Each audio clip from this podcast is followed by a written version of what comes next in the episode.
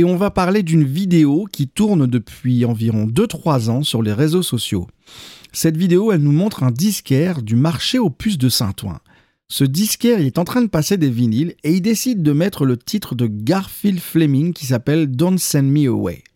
Garfield Fleming, il est surtout connu pour avoir fait partie du groupe The Delphonics, ou plutôt une partie du groupe, puisqu'à partir de 1975, le groupe va se diviser et va se séparer en deux trios distincts, dont l'un comprenait euh, Garfield Fleming. Les Delphonics, vous les connaissez tous, mais si, vous les connaissez. Mais si, rappelez-vous, c'est ce groupe qui a sorti le légendaire...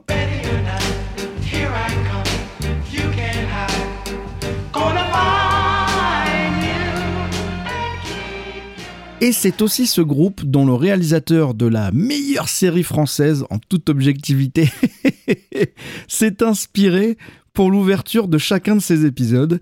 Et même si je ne crois pas qu'il l'ait déjà dit publiquement, ça ne sert à rien de nier, nous sachons. Écoutez cette intro et dites-moi que ça n'a rien à voir. Franchement.